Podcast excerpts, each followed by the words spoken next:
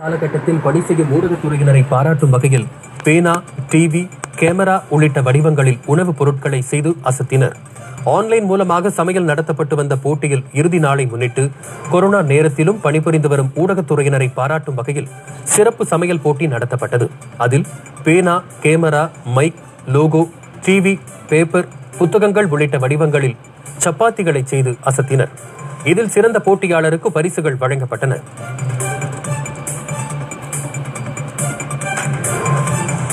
கடலூர் மாவட்டத்தில் நாளை மறுதினம் மருந்தகத்தை தவிர அத்தியாவசிய கடைகள் அனைத்தும் செயல்படாது என மாவட்ட ஆட்சியர் அன்புச்செல்வன் தெரிவித்துள்ளார்.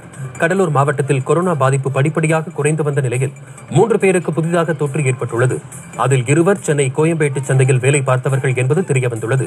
இதேபோல் கோயம்பேட்டில் இருந்து கடலூருக்கு வந்தவர்களை தேடும் பணியில் மாவட்ட நிர்வாகம் இறங்கியிருக்கிறது.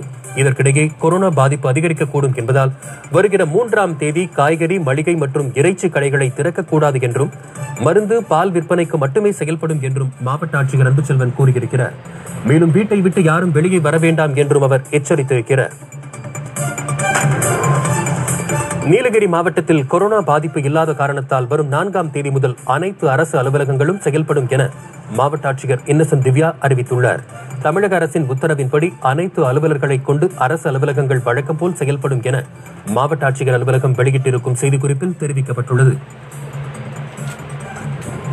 தூர்தர்ஷனில் மறு ஒளிபரப்பாகும் ராமாயணம் தொடர். கடந்த ஏப்ரல் பதினாறாம் தேதி ஏழு கோடியே எழுபது லட்சம் பார்வையாளர்களை கடந்து உலகிலேயே அதிக மக்களால் பார்க்கப்பட்ட நிகழ்ச்சி என்ற சாதனையை படைத்திருக்கிறது.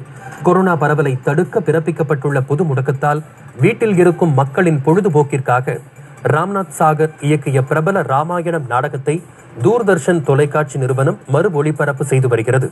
அதனைத் தொடர்ந்து ராமாயணம் நாடகம் ஒளிபரப்பப்பட்டதால் தூர்தர்ஷன் சேனலின் பார்வையாளர்களின் எண்ணிக்கை கணிசமாக அதிகரித்தது. குறிப்பாக ஏப்ரல் பதினாறாம் தேதி ஏழு கோடியே எழுபது லட்சம் பார்வையாளர்களால் பார்க்கப்பட்ட ராமாயணம் தொடர் உலகிலேயே அதிக நபர்களால் பார்க்கப்பட்ட நிகழ்ச்சி என்ற சாதனையை படைத்திருக்கிறது.